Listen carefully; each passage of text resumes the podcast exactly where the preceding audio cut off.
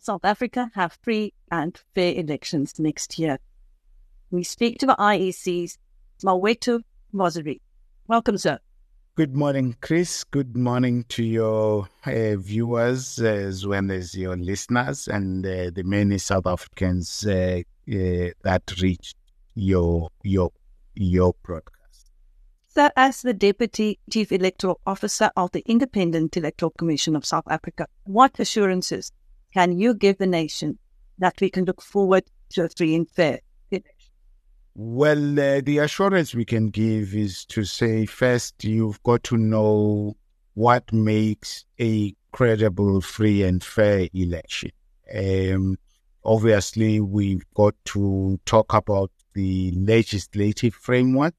Does it allow for a free and a fair election to take place? And certainly in South Africa, we have a number of legislative frameworks that guarantee us a free election. We start with our constitution, particularly 1D, that sets the scene on what kind of an election we must have as South African, the multi-party democracy, universal franchise for South Africans. So 1D is a significant provision for the political arrangement. Then we go to the Bill of Rights, guaranteeing freedoms of association, politics, freedom to choose to participate, who you participate alongside with, and that gives us a particular guarantee. Then we move on to the electoral system. That directs us to have general proportionality in the outcome of the election. So in that sense, it allows for an inclusive political process or electoral process. So it gives various guarantees. Then we go to Chapter 9, where they establish then the Electoral Commission as an independent body. And they also protect this body from interference by the state and the executive arm of government. And then you take the National Commission Act on how commissioners are appointed. We've just concluded the appointment of a fifth commissioner last month as a country. We now have Miss Janet Love appointed as a commissioner. So that process is transparent. It involves citizens doing nominations, and then it's presided for in public, and all the interviews to the candidates are in the public space. So that process on its own is a good process to give assurances. Then we have the Electoral Act, which is the main act that governs how we decide voting stations, who we recruit to work at voting stations, and how do we conduct the actual registration of voters, the voters' role structure, and then how does the voting occur at the voting station? Who watches over that process? There's domestic observers, there's international observers who are given the right to be at the voting station. There's the media, which also has access and right to the voting process. So in that sense, it gives you a very transparent process to a point where we say it is unlikely that any official of the commission would want to do something untoward and against the prescribed processes. The last key check is definitely making sure that political contestants have people who are watching the process for them, the party agents, who are there throughout, from special votes through to counting and signing off the result slip. They are part of the process. So in that context, we are assuring ourselves that it's not only electoral officials who know what's going on, who are part of the process, all of these key stakeholders are basically watching what the electoral officials are doing. So what we give you at the end of the electoral process is true to the confirmation of those who watched over the polling process and the counting process, and therefore the allocation. Now, the law also becomes a final test whether what we are declaring as an outcome of the election has complied with the legal framework of the country. So all of those things should say to South Africans, indeed, the commission will give us a credible election, and it will be free, and it will be fair to all contestants. But beyond that, we adhere to regional principles of free and fair elections as a commission, and then also at the continental level and at a global level, there are guidelines and conventions that we must adhere to ensure that we give a credible election to our citizens. Now, just recently in Zimbabwe, there were chaotic scenes at the polling booths, and that resulted in a verdict of not free and fair. How can that be prevented? What we do in South Africa, besides all the provisions I've mentioned, in a program of preparing for elections, we have a very important committee which we call the National Party Liaison Committee, where the political parties are participants in that committee. As a commission, we come and share with them every step in the preparation of the election. So you will not have a political party who complains about the location of voting stations. You wouldn't have a political party who says we did not present the people who are presiding in voting stations as staff, because we present those so that you can say, no, Mawethu is too biased, he can't manage a voting station. So we take them along the way with us, briefing them on every step and giving an opportunity to object or make representation or submission.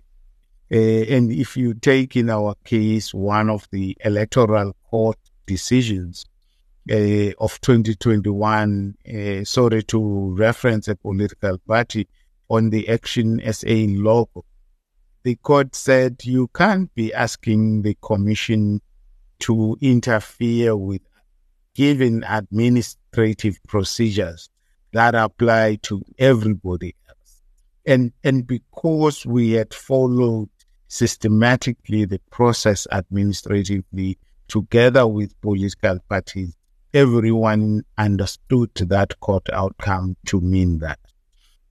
Even also when we dealt with the case in 2021 of some parties, including the ANC, who had missed submission of candidates, when we explained that the reason candidate nomination is reopening is not favoring those who had missed the opportunity, but it is the correct and fair procedure, given the fact that the court has changed the closing date of the voters, or they've allowed for more registration to take place, basically reopening the voters.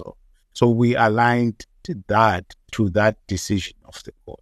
But when that was challenged again a few weeks after, the court confirmed that there's nothing amiss or unfair for us to reopen the timetable in the way we did. So you get round possible controversies by inclusion of political parties, but also allowing litigation to be taken through its fullness.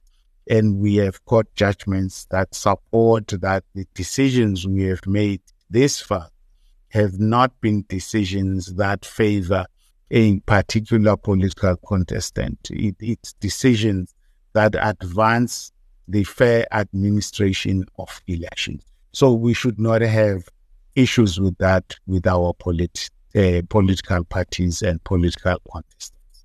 Now, talking about party agents at polling booths, how many polling booths are there in South Africa, and how many party agents would it take to have two per party, per voting station? We currently have 23,296 voting stations in the country, spread across rural, urban areas. There's a voting station near every voter to ensure that access is guaranteed for all. So there's 23,296 voting stations. At each venue, a party that is contesting election is entitled to two party agents.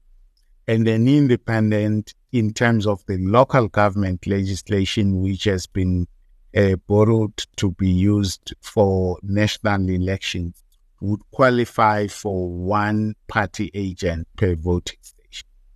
Now, your question is slightly tricky in the sense that until we know which political parties are contesting this election, we can realistically estimate how many party agents are there. But does the venue allow us to accommodate all of them? I mean, last election we had 48 political parties, which meant that we had about 96 party agents. And in a small rural classroom, 96 party agents is not possible to feed. So we had to find an arrangement, given the circumstances, where parties alternate the watching of the poll throughout the day. Weather being good, we took some of the processes to be outside the classroom, on the verandas of schools where we're using schools, so that all 96 can observe that. Basically, the checking of the voters' roll we can do out there. Secondly, the issuing of ballots we can do out there, so that when a person goes inside, it's merely marking the ballot and depositing it in the ballot box. So in that way, we try and make localized arrangements to that venue. And sometimes they work very well and sometimes they do not. In big civic center halls, in the major urban centers, it is very easy to accommodate all 96 without having to make special arrangements. So it depends on each venue we are using as a voting station. And we are now been talking to political parties that let's maybe regulate possibilities of arrangements at a local level, voting station level, so that it's not seen as biased or favoring a particular political party. So we're talking those kinds of discussions at this moment. Are party agents screened in any way whatsoever, or do they just turn up on the day with a mandate from their own parties and are accepted? And we don't screen them as in assessing them as the Electoral Commission, but they must meet the basic requirements. They are registered voters. They are South African citizens, and they have a letter of appointment by the political party they represent. That's all we do. We normally help political parties train their party agents, where they bring them to the training session. Sometimes they ask us to train their trainers as political parties, who in turn train the party agents, but it's an space where we leave the political party to deploy party agents the best way they want to watch the election. Just moving from parties to independent candidates, what are the plans for looking at the political funding of those independent candidates? Well, citizens will know that we have the Political Party Funding Act, which came into operation 2 years ago. We are on its third year, and parties are getting used to complying with that piece of legislation. It provides for three things. One, the multi-party fund, where we are inviting business, individuals to make contributions to the existence of political parties. Secondly, we do have funds from the public fiscus that we also allocate to political parties. So the multi-party fund and the represented political parties fund, we distribute all of those funds to the benefit of political parties. And then the third leg is disclosures, where parties receive funding directly from individuals, companies, and other entities. They must declare from whom they receive the fund, because there are those South Africans and businesses who prefer to fund a particular political party. They can do so. It's still legal to do so, except that you must disclose and make it public. And then in the multi-party fund, if you put funds there, we will distribute them on an equitable basis and on proportional basis to all the political parties that are represented. So that's the approach that we take. Now, with independence, we do not distribute funds to people who are contesting the election. We distribute these funds to those who are elected into office. So post the election 2024,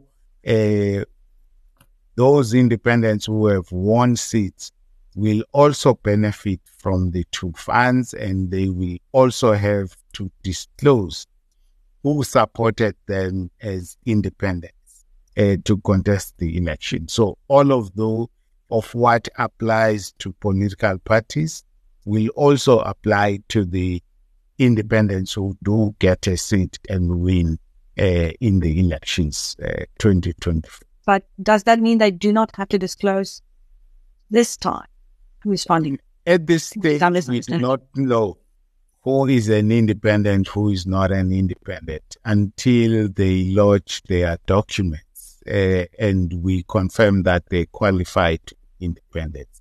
At that point, they will then be expected, but post them winning a seat, to disclose who funded them, who supported them with the funds that they used to campaign. If I may just ask you, what is the IEC doing now to motivate younger people to register? Well, we're doing a few things that we hope will help us answer basic information about voting, about registering to vote. But the more important question is why participate in a democracy? So that's a question that cuts across all age groups, but particularly for young people, middle-aged persons who may be disillusioned or about a few things in their experiences political. All of those, the question is, why should I bother to go and vote? And that's the question we are trying to answer. So we've purposefully visited tertiary institutions. We've visited all high schools in the country. We are now moving into community structures where we find young people, be it faith-based organizations, be it developmental organizations, or even entertainment organizations, to find spaces where young people congregate and pass on our message on saying it is a responsibility that we should all honor, and we should all take seriously to participate in elections. But we also have gone into various social media and digital media platforms to do these exchanges. We have a very vibrant WhatsApp line, which young people are starting to enjoy going there for information about registration as well as about voting and why bother about an election. So we're doing all of those digital platforms. We hope to capture our citizens overseas through our digital platforms,